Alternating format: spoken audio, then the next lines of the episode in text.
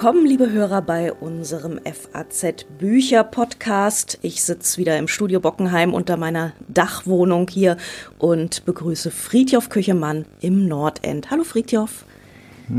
Hallo Andrea Diener.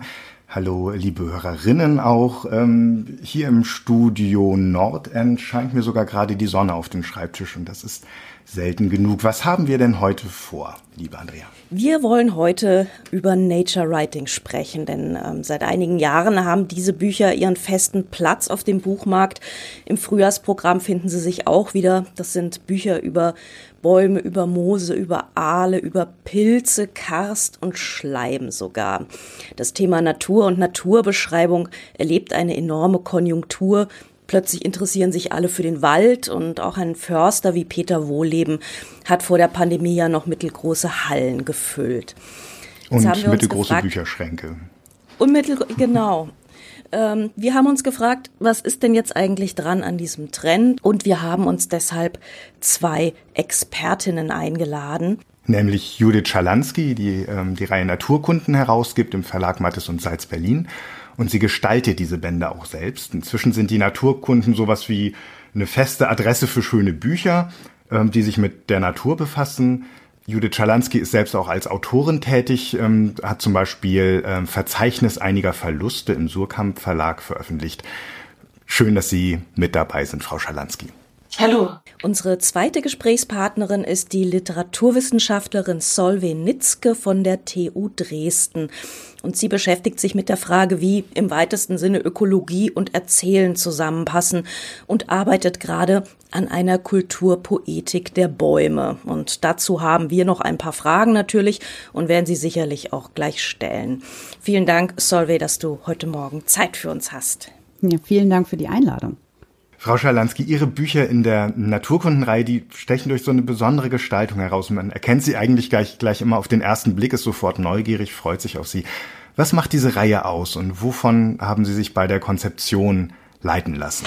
Ja, als wir uns die Reihe ausdachten, ähm, da war es so, dass wir eigentlich zwei ähm, gefährdete Räume miteinander kurzgeschlossen haben, vielleicht auch ähm, artübergren ja, artübergreifend miteinander gekreuzt hat, haben, nämlich die äh, gefährdete Buchkultur und die Natur, an die wir uns alle vielleicht äh, daran gewöhnt haben, dass sie auch äh, etwas ist, was wir als bedroht und gefährdet wahrnehmen. Zumindest ist es in meiner Biografie so, ich bin 1980 geboren, ich kenne gar keinen anderen Naturbegriff als den, dass die Natur etwas ist, was gerettet werden muss. Und zwar am besten vor uns selbst Menschen.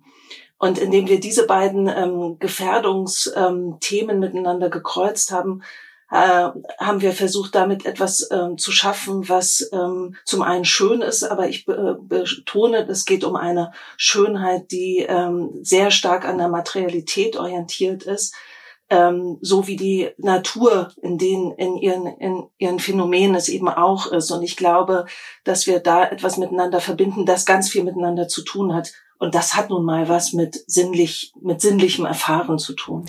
Wer hatte denn eigentlich die Idee zu dieser Reihe? Waren Sie das oder ist der Verlag auf Sie zugekommen? Wie ist dann das Ganze in die Welt ge gekommen? Ich habe Andreas Rötzer, den Verleger von Mattes und Salz Berlin, ähm, ähm, 2012 in Taiwan, also auch auf einer Insel kennengelernt bei der dortigen Buchmesse in Taipei. Wir haben uns vorher in Berlin niemals ähm, gesehen und er erzählte mir in einer, wir saßen in einem Taxi, er erzählte mir, er wolle eine Reihe machen zum Thema Natur und Tier. Und ich fand, äh, das sagte ich ihm gleich, den, den Titel ziemlich blöde und schlug ihm Naturkunde vor, weil das doch ein ziemlich schöner deutscher Begriff ist und meinte dann gleich, nee, aber besser gleich im Plural, damit klar ist, es gibt nicht die eine Naturkunde, sondern wenn überhaupt nur Naturkunden.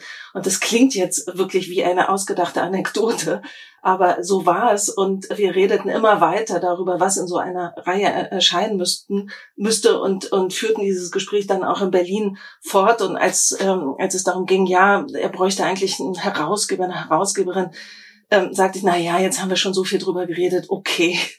Und, und ähm, so, so bin ich irgendwie dazu gekommen. Ich hatte zuvor ähm, einen, einen Roman über eine Biologielehrerin geschrieben, ähm, der Hals der Giraffe, ein Bildungsroman. Insofern war ich durchaus in der Materie drin und habe mich sehr damit beschäftigt, inwiefern wir über ähm, ja über Naturprozesse eigentlich, inwiefern man sie erzählerisch fruchtbar machen kann und habe mich ehrlich gesagt schon lange darüber geärgert, dass die Natur ein Thema ist, das dem Sachbuch ähm, überantwortet worden ist, für viele Jahre zumindest ähm, in der deutschsprachigen Buchlandschaft.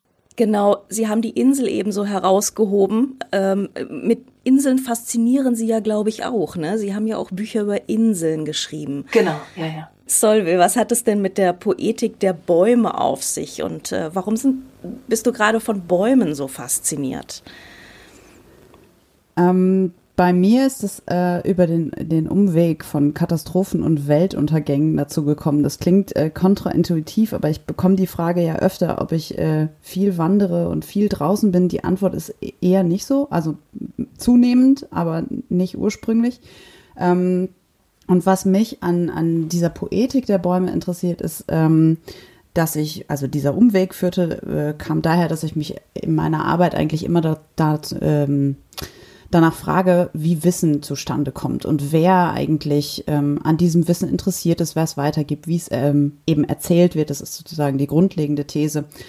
Und ähm, ich bin über Dorfgeschichten im 19. Jahrhundert und so weiter und so fort dann eben an Wälder und Bäume gekommen und ähm, mir sind immer mehr erzählende Bäume begegnet in den, Erzähl äh, in den, in den Texten, die ich gefunden habe. Egal, ob das dann sozusagen ähm, abgetan wird als so ein Märchending oder als äh, aufgenommen wird und dann kam eben Peter Wohleben und ähm, ich frage mich eben bei dieser Poetik, was eigentlich an Texten, an Erzählungen anders wird, wenn Bäume darin vorkommen und ob es eine Möglichkeit gibt, ähm, dieses, diese erzählenden Bäume jenseits von so einem, ähm, bei uns gab es früher auf dem Weihnachtsmarkt so, einen Märchenerzählerbaum, der dann den Mund so auf und zu klappte, so in der Vorstellung, sondern tatsächlich irgendwie Bäume als Akteure ähm, ernst zu nehmen, die auch sozusagen ja, wirklichkeitswirksam werden. Das ist jetzt so ein Literaturwissenschaftlerwort wahrscheinlich.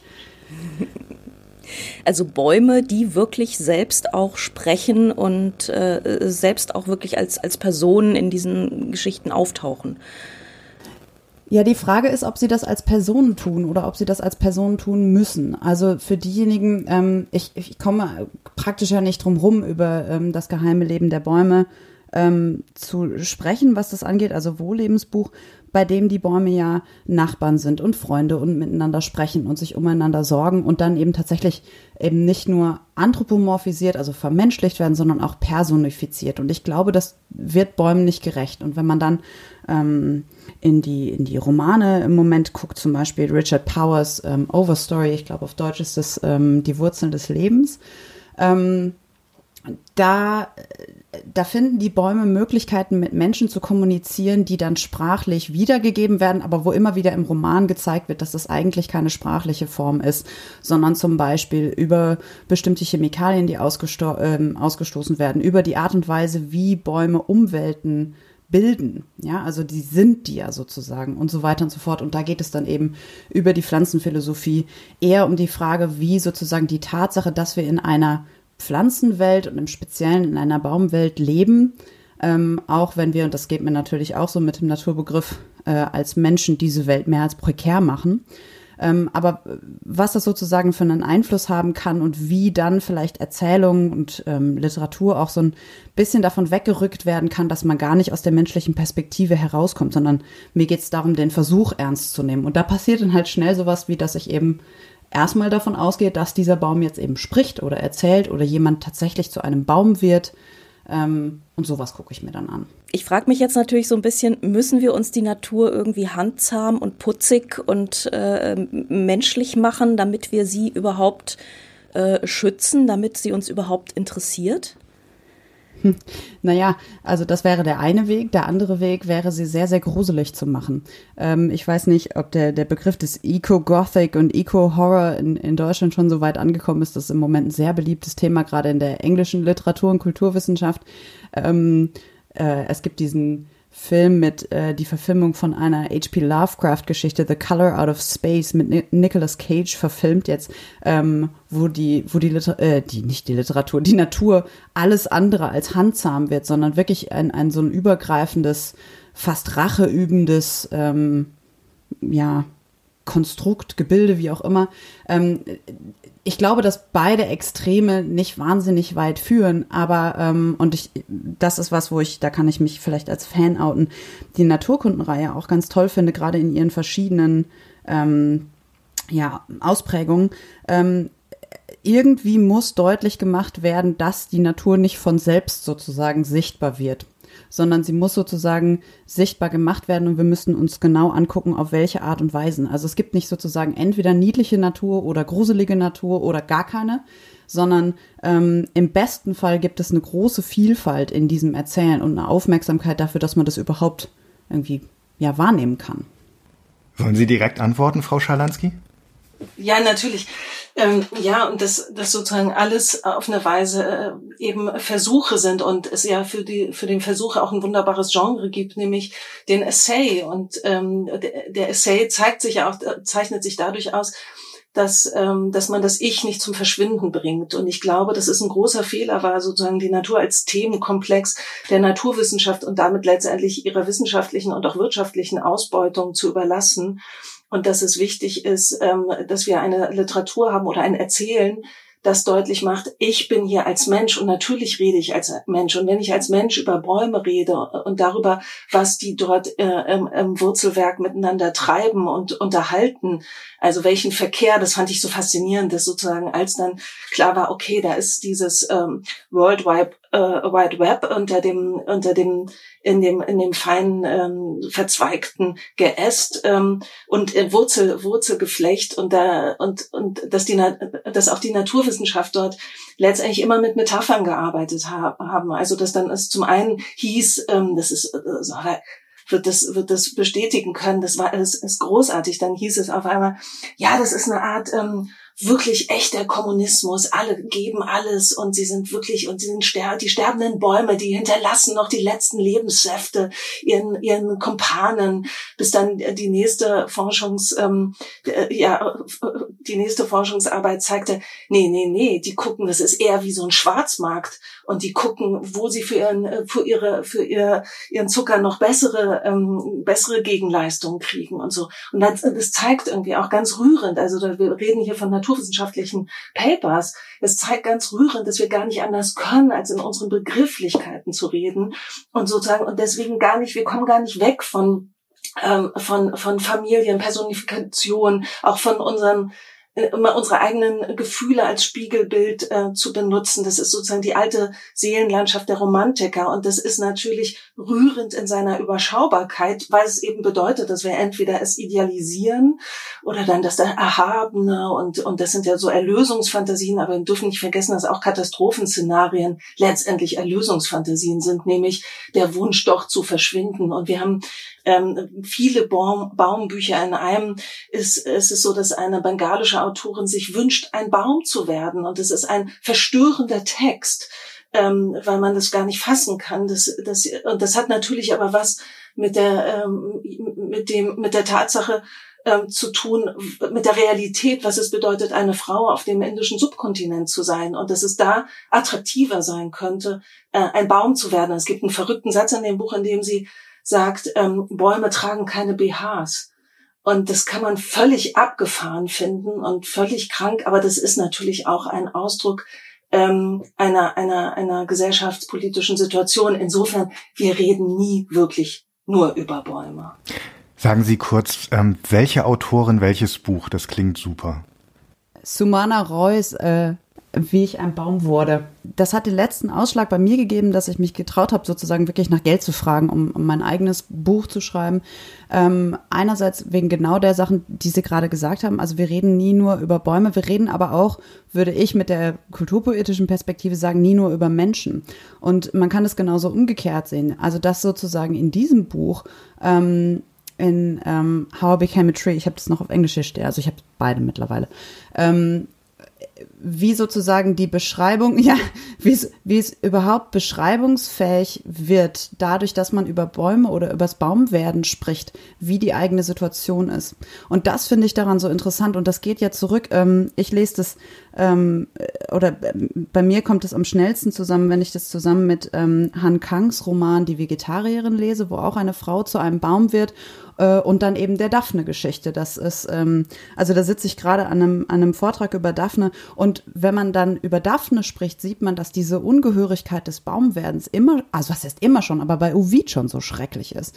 Denn ich habe da mit Studierenden darüber diskutiert im letzten Semester, ob das dieses Baumwerden von Daphne, sie wird ja von Apoll verfolgt, und er bietet ihr alles. Er sagt, ich habe alles, ich bin der größte Gott, du kannst alles von mir haben. Und sie hat aber schon lange bevor sie dieser Bleipfeil von Amor trifft, äh, der sie sozusagen in Hass entbrennen lässt, ähm, beschlossen, sie möchte eigentlich alleine im Wald leben und nicht heiraten müssen und sich nicht re reproduzieren müssen vor allem. Sie möchte keine Kinder haben. Und sie flieht und ist völlig verzweifelt, weil es keinen Ausweg für sie als Nymphe gibt, ähm, diesem, diesem sozusagen Reproduktionszwang, so würde ich das jetzt anachronistisch nennen, zu entfliehen, außer dann sozusagen das ähm, Lebensreich zu wechseln. Und dass das etwas ist, was in ähm, modernen ähm, ich, ich bin noch ein bisschen vorsichtig, aber ich glaube, sie lassen sich auch feministisch lesen, zumindest. Ob es feministische Texte sind, weiß ich nicht. Aber in modernen und im Sinne von jetzt wirklich ja aus den letzten Jahren, das ist ja nicht irgendwann ähm, aus dem 19. Jahrhundert, wo sich das noch jemand vorstellt, sondern dass dieses Entfliehen einer bestimmten Erwartungslogik an ein Frauenleben so stark ist, dass es praktisch keinen Ausweg gibt, außer sich vorzustellen, eine Lebensform zu sein, die eben völlig anders kommuniziert, die völlig anders existiert und die ähm, ja, die, die eher Teil der Umwelt ist und diese Umwelt bildet, als in ihr zu agieren. Das finde ich daran so ähm, aufregend. Und da finde ich eben auch genau diese, ähm, dieses Changieren zwischen dem, dem Schönen, ähm, dieser Sehnsucht danach irgendwie Pflanze zu werden oder Baum zu werden und dem Schrecklichen, was da auch drin steht. Weil man gibt alles auf, was Menschsein ausmacht. Nur den, den Eindruck, den ich gerade auch bei ähm, Roy bekomme und bei Han Kang ist das auch sehr stark, ist, dass es zumindest in den geschilderten Gesellschaften für Frauen sowieso keinen Zugang dazu gibt. Also ist Frau sozusagen, wenn ich es jetzt sehr zugespitzt sage, im Grunde als Baumfreier als als Mensch. Und das ist ein Thema, was die Jahrtausende überspannt, ein Thema, was die Kulturen überspannt, aber ein Thema, was nicht unbedingt nur ein Frauenthema ist. Nee. Also müssen wir, also dann müssen wir jetzt erstmal über den Begriff Frauenthema reden, den hochproblematischen Begriff Frauenthema. Aber es ist ja interessant, dass es beides ähm, asiatische Autorinnen sind. Ähm, und, und ich fand, habe auch diese Verwandtschaft sofort gesehen und fand das Verstörende, äh, Verstörende darin halt aber auch so attraktiv. Man könnte auch sagen, Baumwerdung ist praktisch äh, äh, vielleicht irgendwie das Äquivalent ähm, zu, zu dem, was in, im europäischen, ja, wirklich in, im europäischen Kloster, ähm, Kontext lange das Kloster ja, war. Ganz genau. Also irgendwie sich, sich in eine Welt zurückzuziehen. Und das ist natürlich lustig, weil dann sind wir halt auch bei den Eremiten auf eine Weise. Also man, vielleicht ist es auch ein Äquivalent zu den, zu den sehr mhm. männlich konnotierten der männlich konnotierten Idee des ähm, Eremitenhaften. Und das Verrückte ist, dass wir den Eremit um jetzt sozusagen das Männerthema auch aufzumachen.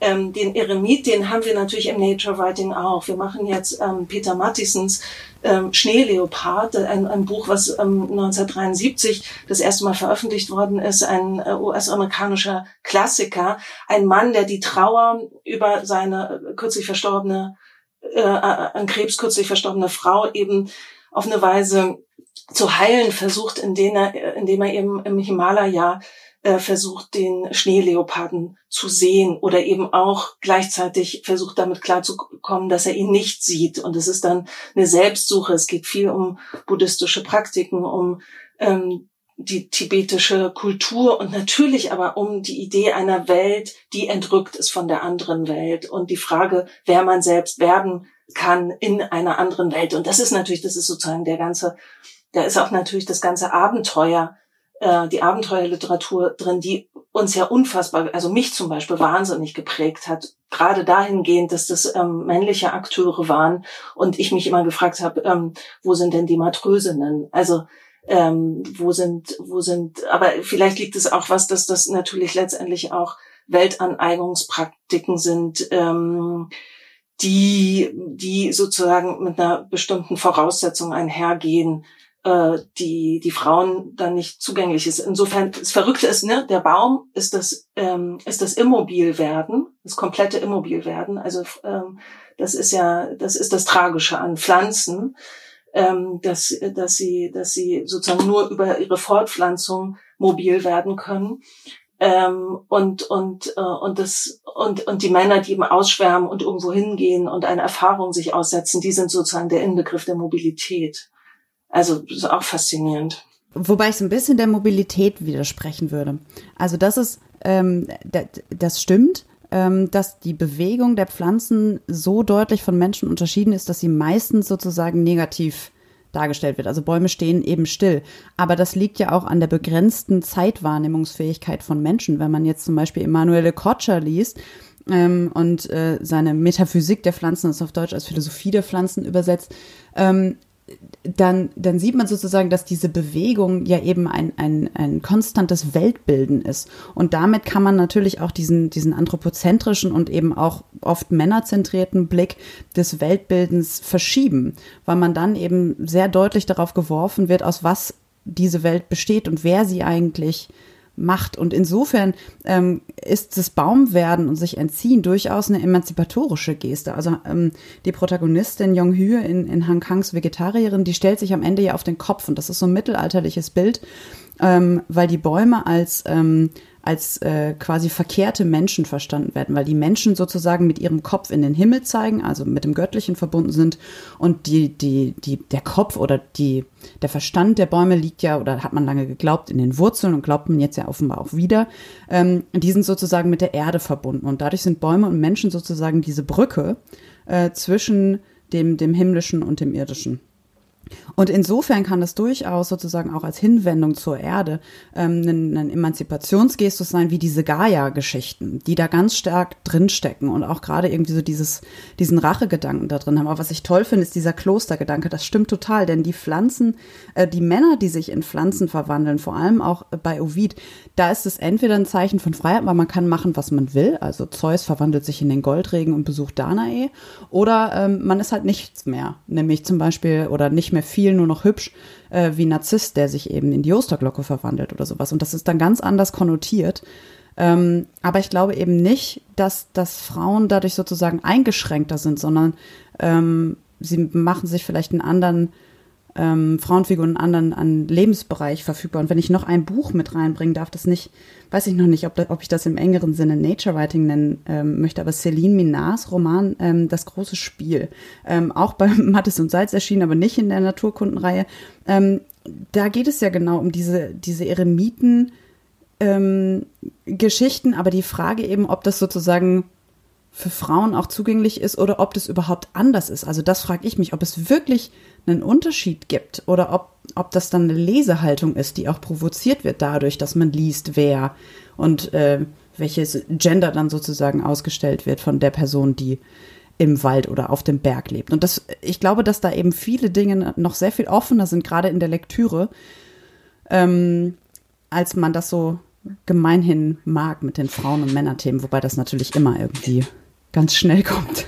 Nein, absolut. Aber was ich, was worum es mir nur geht, dass es sozusagen wahnsinnig ähm, geprägt ist und das in, also durch durch eine, eine männliche Erzählweise und das Abenteuertum und die Frage, ähm, dann, ob man das sozusagen adaptiert und ob da nicht aber was ganz anderes passiert. Also aus der ganzen Recherche mit äh, über Inseln, wo halt, ähm, wo halt ich tatsächlich geguckt habe, was auf abgelegenen Inseln passiert ist und ähm, dann sehe, wenn Frauen vorkommen, was selten ist in diesen Geschichten, dann werden sie vergewaltigt, misshandelt und alles Mögliche. Aber sie tendieren dazu zu überleben. Also das ist wirklich, das zieht sich immer wieder durch, dass, ähm, weil sie sozusagen ähm, ähm, mit dem, das ist jetzt eine wahnsinnige, auch problematische Zuspitzung, aber meine, meine Erfahrung in, in dieser Hinsicht oder auch, das ist ja eine, dann doch eine Art Empirie, ähm, zeigt eben, dass sie sich sozusagen irgendwie mit der Situation arrangieren und ähm, und äh, eben dann Schildkröteneier nur nur essen ähm, und das Feuer nur hüten und so weiter, während halt die Männer wahnsinnig werden, äh, sich umbringen oder aufs offene Meer hinausfahren, weil sie praktisch es nicht nicht äh, nicht aushalten, äh, diesem, die, diesem Naturlauf einfach nur ausgesetzt zu sein. Und das ist eben die Zeitkomponente, die, die Sie schon reingebracht haben, die ich hochinteressant finde, weil es bedeutet natürlich, sich mit Natur zu beschäftigen, bedeutet ähm, mit anderen Zeit äh, Konzepten überhaupt ähm, zu agieren. Und zwar natürlich auf der einen Seite den Jahreszeitenlauf, an dem wir sozusagen noch am nächsten dran sind, aber das andere sind natürlich die ganzen ähm, geologischen Schichten. Deswegen ist es auch so wichtig, mit Anthropozän, mit solchen Begrifflichkeiten zu arbeiten. Ähm, wir haben das, wir haben ja das Signier der Koralle ähm, für die für die Naturkunden und ähm, ist der 50. wie so ein Mini-Jubiläumsband ähm, wurde von Jutta Persson geschrieben über die Koralle ähm, weil die Koralle halt was ganz Faszinierendes ist. Wir, es ist nicht mal allgemein, ähm, nicht mal im Allgemeinwissen, dass es eben tatsächlich Tiere sind. Ähm, und sie, sie schreibt an einer Stelle, mit, mit Korallen bleibt man immer per sie. Also sie sind, ähm, selbst wenn man taucht und sich sie genauer anschaut und so weiter, sie sind sozusagen so vielgestaltig, so so ähm, so unklar auch ähm, in in dem, wie sie lange so unklar, wie sie sich eigentlich fortpflanzen. Sie sie schaffen ganze Inseln, sie sind aber gleichzeitig wirklich ein Indikator für für den Weltuntergang, wenn man es äh, so so so sagen ähm, möchte und äh, dass sozusagen, dass bei den Korallen es nicht möglich ist, sich in sie hineinzuversetzen und ähm, das als Familienkonzept zu sehen, wobei es auch tolle Kommunismus-Fußnoten bei Marx gibt zu den Korallen. Also ähm, es sind halt ganz andere Lebensformen. Ich will die Koralle unbedingt reinbringen, weil, weil sozusagen die Bäume sind uns so, so nah und gleichzeitig so fern, gehe ich, gehe ich sofort mit. Aber die, die Korallen, dieses Unterwasserwelt, diese Unterwasserwelt, die halt wahnsinnig wichtig ist, ähm, für die für die äh, Prozesse ähm, des des ja des Weiterlebens und und der, der des Bestehens von von Leben überhaupt auf dem Planeten, aber die wir letztendlich wofür wir überhaupt gar keine Begrifflichkeiten haben. Das heißt, sie hat sich auch angeschaut, immer wenn Heckel, der auch ein großer Korallenfan war und so weiter, immer wenn die Leute anfangen über Korallen zu schreiben, dann kommen sie irgendwie ins Stottern oder eben in so in so in, in so ein in so ein Schwelgen, wo es sozusagen das, was wir alle kennen, wenn wir im Aquarium stehen und und und sagen, oh, es ist so bunt und und das, was wir aber dann ähm, eigentlich nur sagen, sind so Revue ähm, Revue-Stücke, habe ich das Gefühl. Also viel Puschel, viel, viel, viel, viele verschiedene Farben. Und das finde ich, dieses Stottern und Schwelgen und das ist sozusagen das andere, ähm, die andere Möglichkeit, irgendwie über, über Horror und, und ähm, Entzücken zu sprechen. Wir, das artet jetzt aus, ne? Das ist nicht zwei Stunden, was wir hier machen, ne? wir hoffen das mal. Das wir könnten sie auch einfach drei Stunden reden lassen, aber ich fürchte, das gibt es nicht ganz her, unsere Zeitplanung. Ähm, deswegen würde ich jetzt. Aber noch höre ich sehr gebannt zu, muss ich sagen. Ich, ich höre auch sehr gespannt zu. Äh, vielleicht machen wir noch mal einen Teil zwei. Ich möchte nichts versprechen, aber ich glaube, das würde es auf jeden Fall hergeben. Ich würde aber trotzdem gerne nochmal zum Ausgangspunkt zurückkommen. Wir haben ja jetzt sehr viel über Nature Writing gesprochen und dieser Begriff ist ja eigentlich im deutschsprachigen Buchmarkt äh, jetzt nicht seit 20 Jahren verankert, ähm, sondern eher ein bisschen ein neueres Phänomen. Wo kommt er denn eigentlich her und was genau beschreibt er? Und was gehört eigentlich zu dieser Natur, zu dieser Nature, die da beschrieben wird? Das überlasse ich gern der Literaturwissenschaftlerin. ich wollte ja, genau. sagen, das klingt, so, das klingt so wie die Prüfungsfrage, die ich meinen Studierenden dann am Anfang stelle.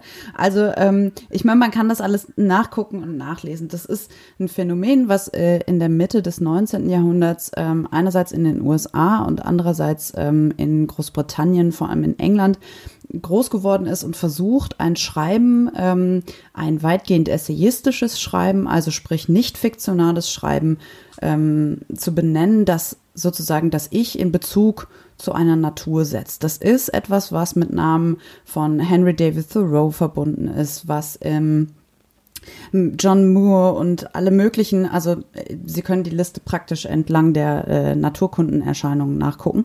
Ähm, und was ja, weswegen ich direkt ins Stottern komme, wenn ich über Nature Writing spreche, ist, dass ich ähm, natürlich öfter dazu gefragt werde und auch Seminare dazu veranstalte, ähm, dass aber es ja einen Grund gibt, warum der Begriff ähm, im deutschen, oder ich glaube, dass es einen Grund gibt, ähm, im, im deutschen Buchmarkt eigentlich eben nicht verankert ist und weswegen ich auch für, für klug halte, äh, von, von Naturkunden zu sprechen und ähm, so immer ein bisschen, ähm, ja, unruhig werde, wenn es dann darum geht, nach der Frage, ob es ein deutsches Nature Writing gibt.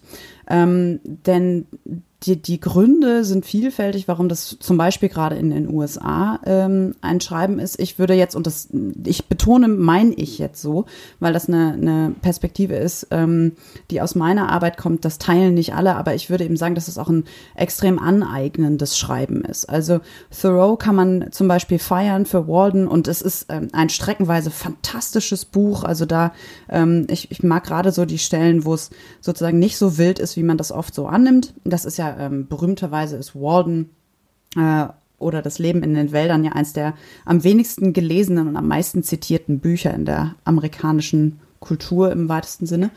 Ähm, und man kann das eben als so ein geniales Buch sehen von jemandem, der eben diese zwei Jahre, zwei Monate und zwei Tage an diesem See gelebt hat, sich seine eigene Hütte gebaut hat auf dem Gelände von Ralph Waldo Emerson. Und dann gibt es diesen großen Streit. Ist das jetzt wild genug? Denn offenbar hat er sich irgendwie Brötchen bringen lassen und war immer ähm, am Wochenende bei Emersons äh, an der Kaffeetafel eingeladen. Und das ist dann viel nicht wild genug. Und dann gibt es irgendwie Walden 2, was dann in Kalifornien spielt und die Counterculture anzieht. Also Sie sehen, das ist eine lange Geschichte. Auch darüber kann man irgendwie Stunden reden. Ähm, aber diese, diese unglaublich minutiösen Beschreibungen, die Walden ausmachen, die auch ähm, Essays wie vom Spazieren und ähm, alle möglichen ausmachen und die das Nature Writing massiv geprägt haben. Also wirklich diese Beobachtung eines Ichs mit ähm, mehr oder weniger ähm, institutionell botanisch geprägtem Wissen, ja, oder eben zoologisch. Also es gibt sozusagen ein Naturkundenwissen, das aber nicht zwanghaft ähm, wissenschaftlich belegt sein muss, sondern tatsächlich so einer persönlichen Empirie folgt. Das macht es aus. Das kann aber, deswegen sage ich das ähm, aneignende Schreiben, auch so eine dunkle Seite einerseits verdecken, andererseits auch implementieren, die ich für sehr problematisch halte. Denn zum Beispiel die Rede von den unberührten Wäldern in ähm, in und um Concord, ähm, wenn man Susan House äh, Lyrik liest, amerikanische Lyrikerin, die dann sozusagen die Geister der vertriebenen Ureinwohner wieder aufstehen lässt in genau diesen Wäldern, ähm, dann ist es schon eine ziemlich starke Behauptung davon Unberührtheit und Wildheit und Unbewohntheit zu sprechen. Darauf beruht aber viel von dem, was sich dann ähm, bei Bernd Heinrichs wiederfindet, wo es dann eben doch auch dazu geht, sich mit dieser Natur irgendwie zu verbinden und einen Platz darin zu finden, zum Beispiel, indem man sich verwurzelt wie ein Baum oder eben eine Hütte baut. Ähm, und und das setzt sich in vielerlei Hinsicht sofort. Und dieses mit der Natur per sie bleiben, finde ich ein ganz, ganz großartiges Bild, weil das etwas ist, was oft eben fehlt. So, und jetzt, um nochmal kurz den Bogen zu schlagen ähm, zum, zum, zur deutschsprachigen Literatur. Ähm, ich bin ja auch Germanistin und mein Problem ist dann oft, dass ich auch äh, das sozusagen immer so ein bisschen nachweisen muss, dass ich jetzt nicht nur in den anderen Literaturen wildere, aber am Nature Writing lässt sich auch ganz gut zeigen, wie problematisch genau diese nationalliterarischen Zuschreibungen sind. Ja, also Thoreau ist sozusagen der amerikanische Autor. Ja, den kann man vielleicht irgendwie dann noch mit Melville und Hawthorne ähm, messen und auch wenn es keine Fiktion ist. Ähm, und im, im Deutschsprachigen ist natürlich ähm, Naturbezug in dieser emphatischen Weise schlicht und einfach spätestens seit der Blut- und Bodenliteratur, also schon vor den, vor den Nazis, da muss man nicht irgendwie ähm, auf die Zeit zwischen ab 1933 gucken.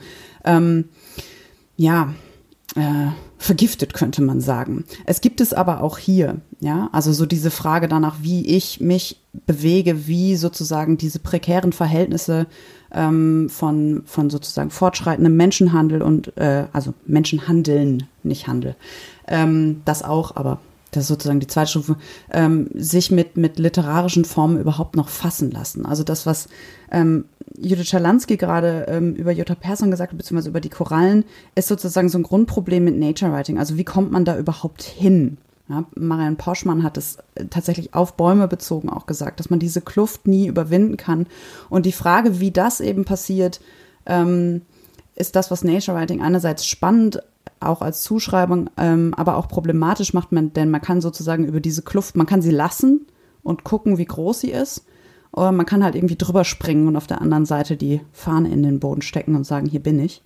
Ähm, an dem, wie weitläufig das jetzt ist, sieht man aber auch, dass das nicht so leicht zuzuschreiben ist. Und mir macht das im Moment ein bisschen, mich beunruhigt das ein bisschen, wie viele, von wie vielen Texten ich weiß, die so jetzt durchgehen, welches deutsches Nature Writing es gibt. Und dann sagt man, hier gibt es es auch, während irgendwie Robert McFarlane ähm, jedes Mal, wenn er gefragt wird, ob er Nature Writing sagt, ja, eigentlich lieber nicht. Ähm, ja, also da, da muss man, glaube ich, so ein bisschen aufpassen, wie begeistert man dieses Label auch auf Dinge draufdrücken mag. Ja, und ähm, ich muss da wirklich noch an, anknüpfen, weil sozusagen, ähm, weil wir nicht vergessen dürfen, dass dass, äh, dass auch dieser Begriff und diese Art von Schreiben letztendlich genau was Aneigendes und was Verdrängendes hat. Und also bei John Muir ist es ganz äh, am, am deutlichsten. Also die ganze Idee von Naturschutz und Nationalpark, das dürfen wir nicht vergessen, beruht auf äh, hoch, äh, also letztendlich total christlich konnotierten Konzepten von Reinheit und Unreinheit. Und die Vorstellung, dass wir, dass wir sozusagen also auch äh, Gebiete einzäunen und dort etwas lassen, damit wir alles andere äh, verwüsten können, ist natürlich ein Ausdruck einer enorm, also eines enorm gestörten äh, Selbstgefühls und äh, Selbstbewusstseins. Ähm, und, und diese Aufspaltung ist letztendlich hochproblematisch. Und wir dürfen nicht vergessen, diese, diese Idee von Naturschutz, mit der wir alle aufgewachsen sind, ähm, ne, das Naturschutzgebiet, und drumherum äh, sind die sind die Maisfelder. Also ähm, das ist etwas, was, glaube ich, ähm, genauso problematisch und ruinös ist wie eben wie, wie eben die totale Ausbeutung, weil es sozusagen eine, eine letztendlich auch durchs Nature Writing literarisch ähm, ja literarisch legitimierte Ausbeutung ist als Sehnsuchtsort. Und wir haben zum Beispiel John Muir bringen wir auch im, im Frühjahr Yosemite und mit einem sehr kritischen Vorwort von Mordecai Ogada, auf den ich Gott sei Dank gestoßen worden bin, ähm, durch, ähm, durch einen Twitter-Hinweis von Survey Nitzke. Insofern bin ich ähm, ja auch sehr dankbar hier. Und der, und der macht natürlich deutlich, dass das, äh, wie, wie katastrophal das ist. Und sozusagen die ganze Idee von Afrika als Ort der wilden Tiere und so weiter, das beruht eben darauf, dass dass die, dass die dort lebenden Menschen eben vertrieben sind und genauso bei den, bei der, bei der Urbevölkerung ähm, der USA, also auch John Muir, das sind sozusagen die, die Gestalten, die armseligen, elendigen Gestalten, die, die man loswerden muss, damit man die reine Natur bewahren kann. Und dass wir letztendlich irgendwie dahin kommen müssen, natürlich, dass das wieder miteinander verknüpft ist, ohne dass jetzt die Frauen Bäume werden müssen. Das wäre, das wäre natürlich, das wäre jetzt endlich, also das wäre die Utopie und äh, das sozusagen eben äh, und dass das Soziale und ähm, und die und das also Natur und das Soziale eben nicht getrennt werden kann und ähm, und dass das Verrückte ist, dass zum Beispiel in den afrikanischen Sprachen gibt es gar keinen Begriff für Naturschutz, also das für Umweltschutz weil sozusagen der Begriff schon voraussetzt, ähm, dass es eine Entfremdung gibt. Und man kann ja, das ist ja das Verrückte, dass man kann ja nur etwas schützen wollen, weil man eben ein schlechtes Gewissen hat, was man vorher äh, dem angetan hat. Und insofern, also das, was mich immer wieder wahnsinnig macht, sind diese Dichotomien, diese Gegensatzpaare, zwischen denen man sich da die ganze Zeit bewegt. Und, ähm, und ich glaube, das Beste ist, was man da machen kann, ist, sie möglichst vielgestaltig immer wieder zu benennen und von, von vielen Seiten und eben, ich glaube, das Problematische ist, wenn wir nur eine Sichtweise haben und die ist die, die erlaubte und, und sozusagen da ein, deswegen glaube ich gerade tatsächlich, dass das indigene Wissen über Natur etwas ist, was unbedingt in diesen, also auch ein indigenes Schreiben, was halt per se äh, eins ist über Naturprozesse, ähm, ohne dass das in dem Sinne so fetischisiert wird. Das ist etwas, was, glaube ich, ähm, sehr, sehr wichtig ist für das Nature Writing, wenn man das jetzt als Hilfsbegriff benutzt. Kommt eigentlich Robin Wall Cameron noch? Ja. Ich bin nur gerade neugierig. Ja, super. Ja, und zwar das Mosebuch, das andere haben wir leider nicht gekriegt. Ja. Ah, wie schade. Sweetgrass. Das, ja. Nur zu der Frage Braiding Sweetgrass ist im Moment ja, so mein, genau, meine. Lieblingsempfehlung, wenn man das lesen will. Also gerade auch so nach der Frage äh, zwischen, zwischen Sachbuch und ähm, irgendwie Non-Fiction und ich meine, wir behelfen uns da ja auch viel mit den englischen Begriffen, weil ich, und das liebe ich sehr. Im Englischen ist alles irgendwie Writing. Also es gibt halt Sports Writing und Nature Writing und dieses Writing und Science Writing und alles. Und Robin Wall Kimmer nimmt wirklich diese drei Stränge, ähm, das jetzt, ich habe, das ist natürlich jetzt sträflich vergessen, welchem ähm, welcher Nation sie angehört. Aber sie nimmt sozusagen eine ähm, indigenes Wissen, das ähm, daher kommt, dass sie das auch lebt.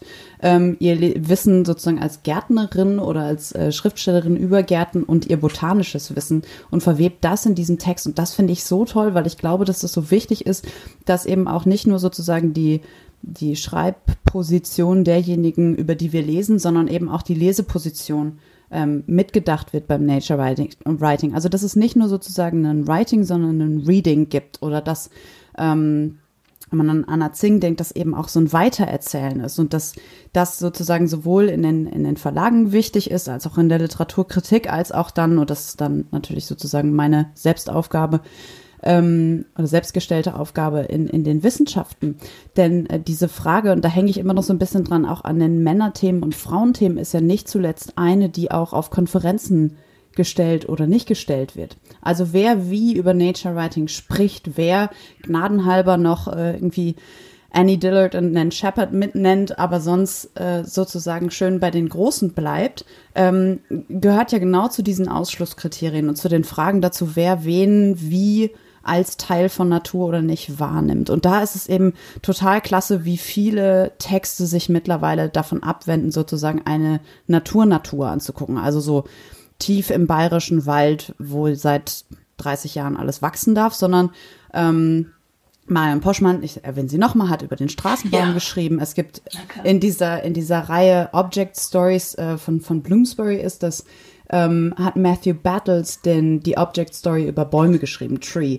Und das ist total klasse, weil der eben von so einem Arboretum ausgeht und dann in der Stadt sich den Götterbaum anguckt. Eigentlich ein, ein äh, arboreales oder bäumisches Unkraut, also was man gar nicht mhm. los wird in den Städten mhm. und dann sozusagen anguckt, wie viel Potenzial von Wildheit, er spricht von Ferality, also von, von Verwilderung, äh, sich darin eigentlich ergibt und wo man eigentlich diese Wildnis finden kann. Und Anna Zing macht das ja auch in der Geschichte der Pilz am Ende der Welt, dass sie sagt, naja gut, okay, also wir kriegen diese reine Wildnis nicht, rein ist sie sowieso nicht, aber was gibt es denn eigentlich noch, was sozusagen selber wächst und was wächst von da aus auch für Menschen und wie kann man dann, sie spricht von den Ruinen des Kapitalismus, von da weitererzählen. Und da ähm, ich habe jetzt schon zum 15. Mal erzählen gesagt, aber deswegen ist das für mich auch so zentral, dass es eben nicht sozusagen um Literatur geht, wo man dann erstmal Echo und Pause hat und drei Preise kriegen muss, damit man dazu zählt, sondern wo es einfach um eine, eine Praxis des Erzählens geht, die nicht irgendwann fertig ist, wenn das Buch zu ist, sondern die weitergetragen wird und wo man dann genau nämlich eben nicht sagt, okay, hier hört jetzt die Natur auf und da fängt die Kultur an und hier haben wir den Zoo und den botanischen Garten irgendwie so als Zwischending, wo man sich vom einen das andere mal angucken kann, sondern wo halt wirklich so, so Be Begegnungen irgendwie auch in die, in die Literatur und Literaturwissenschaft aufgenommen werden. Das ist aber natürlich sowas, wo man, ich habe noch nie ein Thema gehabt, wo ich selber so schnell irgendwie in Gefahr geriet, plötzlich was schreiben zu wollen und nicht nur beobachten und beschreiben. Naja, ich träume seit Ewigkeiten davon, einen Naturführer der Verkehrsinseln herauszugeben. Ah, das super. wäre das eben. Also genau das, ja. Äh, dass wir sozusagen ähm, wegkommen. Und was eben dazugehört, und das ist irgendwie das Tolle, ist, also ich meine, es gibt noch einen anderen Urtext, ähm, Gilbert White, ähm, die Natural History of Selborne, der im Frühjahr ähm, gleich zweimal erscheint, nämlich einmal in der anderen Bibliothek und einmal bei uns ähm, bei uns in der Übersetzung von Esther Kinski. Aber das ist ein, ein Text, der sozusagen auch eine Art Auflistung von dem ist, was um äh, Selborne herum halt ähm, wächst. Und das ist irgendwie diese Idee des Verzeichnisses, was mich ja auch als Autorin sehr interessiert. Also wirklich aufzuzeichnen, was ich alles vorfinde. Und das ist das Schöne, wir dürfen nicht vergessen, dass das total das englische Erzählen, ähm, Reden, das kommt auch, das ist auch verwandt mit dem Zählen, mit der Aufzählung. Und man kann dann sozusagen, wenn man jetzt irgendwie schriftgeschichtlich äh, schaut, kann man sagen, okay, es, es beginnt mit dem Aufzählen vom Hab und Gut.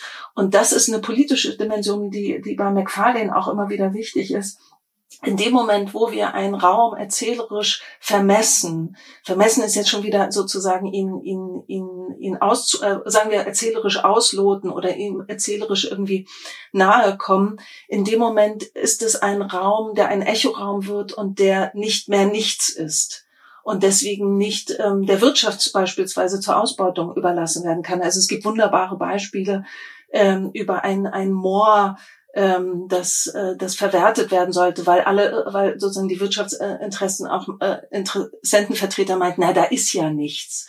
Und dann sozusagen dieses, dieses More ähm, wirklich ähm, das zum, zum Klingen und, und, und Sprechen zu bringen. Und dann sind sozusagen unsere Hilfswörter Sprechen doch wichtig, weil letztendlich können wir nur das, was wir sehen ja nur das, was wir kennen. Und ähm, das nur, was wir, wir in irgendeiner Form benannt haben. Deswegen ist es, ich meine, den Mosen ist es egal, welche Begriffe wir für sie haben, aber für uns ist es wichtig. Und dann letztendlich doch wieder für die Mose, nämlich, dass wir auch zum Beispiel erkennen, ob eins gerade äh, nicht mehr da ist. Also ähm, ja. Wir hatten es jetzt von Moosen, wir hatten es von Verkehrsinseln und ich ertappe mich bei der Frage, ob es umgekehrt ähm, Pflanzen, Tiere gibt, die nicht als Gegenstand von Nature Writing oder nicht als Gegenstand von interessantem Nature Writing in Frage kommen, wo Sie sagen würden, darüber gibt es eigentlich mit diesem Ansatz nichts zu sagen angesichts dessen, dass Nature Writing zur Hälfte von Menschen handelt, würde ich sagen, wäre das ja schon dann quasi gescheitert. Also ich glaube, dann wäre der ganze Erzählmodus gescheitert, weil deswegen meine ich, ist es ja fast auch eine, eine Frage, wie man liest und eben nicht nur die Texte, sondern ähm, auch sozusagen die Welt um sich herum. Und es gibt so viele spannende Sachen über ähm, Kakerlaken und Stadttauben und all die, über Schleim eben. Ähm, warum nicht? Also was, was sollte man angucken, was man nicht mit so einem Blick ähm, sozusagen ja auch beleben könnte? Ja, da möchte ich gerne anschließen. Ähm, Gilbert White, ähm, Natural History of Cellborn, ist von 1789, will ich noch nachtragen, also wirklich ein früher Urtext, der eben für das britische Nature Writing wichtig ist. Und was, ähm, was Themen angeht, die praktisch, ähm, die, die vielleicht nicht interessant sind, das stimmt natürlich, nicht alle sind interessant, aber Schleim ist ein wunderbares Beispiel. Ein großartiges Buch, ein unfassbar wichtiges äh, Thema. Es hat noch nie vorher ein Buch über Schleim gegeben und Sie können am Schleim quasi die Welt, also die Weltentstehung, Sie können den Tod, Sie können Krankheiten, Geburt, Sie können sozusagen wirklich die, äh, was Existenzielleres als Schleim gibt es gar nicht ähm, äh, zumal er eben mit, mit Geburt, Ekel, Sexualität, äh, Geilheit mit allem verbunden ist. Was passiert? Wir machen ein attraktives, also es ist schleimgrün, es ist, ähm, es ist schillernd, es ist wirklich ein tolles Buch. Ähm, Susanne Wedlich hat ein wunderbares Buch geschrieben. Die Leute, die Buchhändler ekeln sich davor. Leute wollen es nicht anderen schenken. Oh nein. Ähm, also das ist, es ist, es ist dramatisch. Sie merken dann doch, ähm, ähm, die Leute verschenken Esel und Füchse Bücher. Aber ein Schleimbuch, äh, also ich habe ähm, einen Gastroenterologen habe ich eins geschenkt, der war völlig begeistert. Aber das ist das ist eine überschaubare Zielgruppe. Ähm, deswegen, ähm, das zeigt ganz klar, wenn etwas äh, uns zu nah ist ähm, und der Schleim ist uns furchtbar nah, dann äh, müssen wir sozusagen diesen Ekel auch haben, um es, um es äh, fortzuschieben. Und natürlich, es gibt, also ich meine, die Schleimaale sind auch unfassbar ähm, ähm, faszinierende, aber eben sehr ähm, abstoßende Kreaturen. Und äh, es gibt natürlich ganze Untersuchungen zu den zu der Verniedlichungsindustrie des Naturschutzes, wo es eben immer die gleichen äh, bepelzten Säugetiere sind, die uns äh, knopfäugig anschauen. Und das tun eben Korallen auch nicht. Also das, das ist etwas, was ganz wichtig ist und wo wir, wo wir, also wir brauchen, würde ich sagen, mehr, mehr Schleimbücher, auch im übertragenen Sinne. Und vor allem aber eine Begeisterung dafür. Ich bin völlig entsetzt, das, das zu hören, muss ich gestehen. Wie bitte? Ich bin völlig entsetzt, das zu hören. Ich finde das Schleimbuch so toll. Ich werde es ab jetzt sofort ich war auch sofort verschenken. fasziniert. Ja. Ja, geht mir ganz ja. genauso. Ähm, das finde ich ein, also auch ein hervorragendes Schlusswort eigentlich schon von Ihnen, Frau Schalansky. Ihre Begeisterung, Frau Nützke, könnte eins von Ihnen sein, es sei denn, Sie hätten noch ein noch besseres. Ähm, Das weiß ich nicht, aber ich, ich würde sagen, dass das äh, tatsächlich, äh, ich hätte das natürlich übers Unkraut gemacht, äh, angesichts dessen, dass ich eher mit den Pflanzen zu tun habe. Und äh, würde sagen, man kann sich im Zweifelsfall darauf verlassen, dass selbst wenn wir die Bücher nicht haben, ähm, die Pflanzen und Schleimpilze und all die äh, auch herrlich ekligen und widerspenstigen Dinge ja weiter wachsen, ob wir drüber schreiben oder nicht. Und einige davon werden übrig bleiben. Sie werden uns überleben, die Schleimpilze. Und wie? Die Schleimpilze sind das abgefahrenste, was es überhaupt gibt.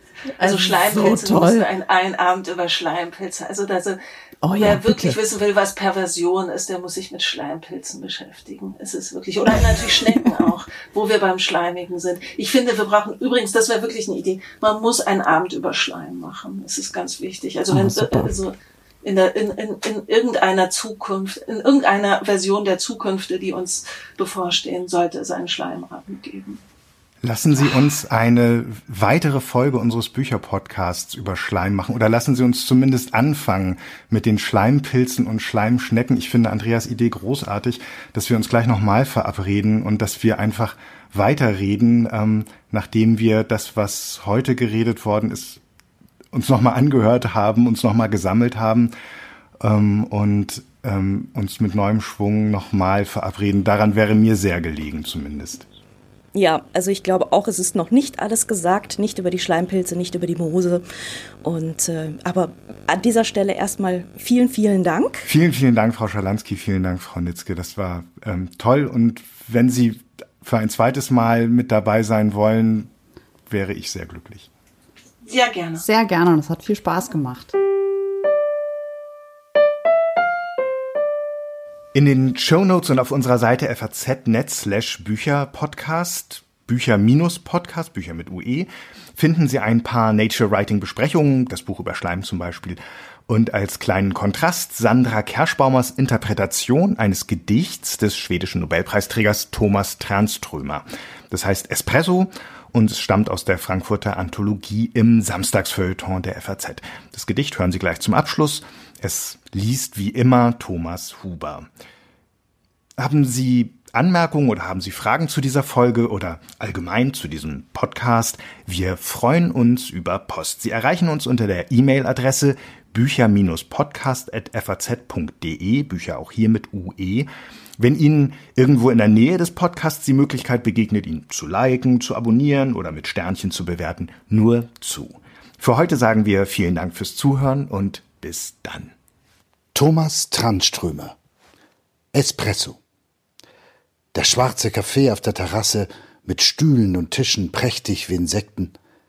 Es sind kostbare aufgefangene Tropfen, gefüllt mit der gleichen Kraft wie Ja und Nein. Er wird aus dunklen Cafés hinausgetragen und blickt in die Sonne, ohne zu blinzeln. Im Tageslicht ein Punkt von wohltuendem Schwarz, das schnell in einen bleichen Gast ausfließt. Er ähnelt den Tropfen aus schwarzem Tiefsinn, die bisweilen von der Seele aufgefangen werden, die einen wohltuenden Stoß geben. Geh. Inspiration, die Augen zu öffnen.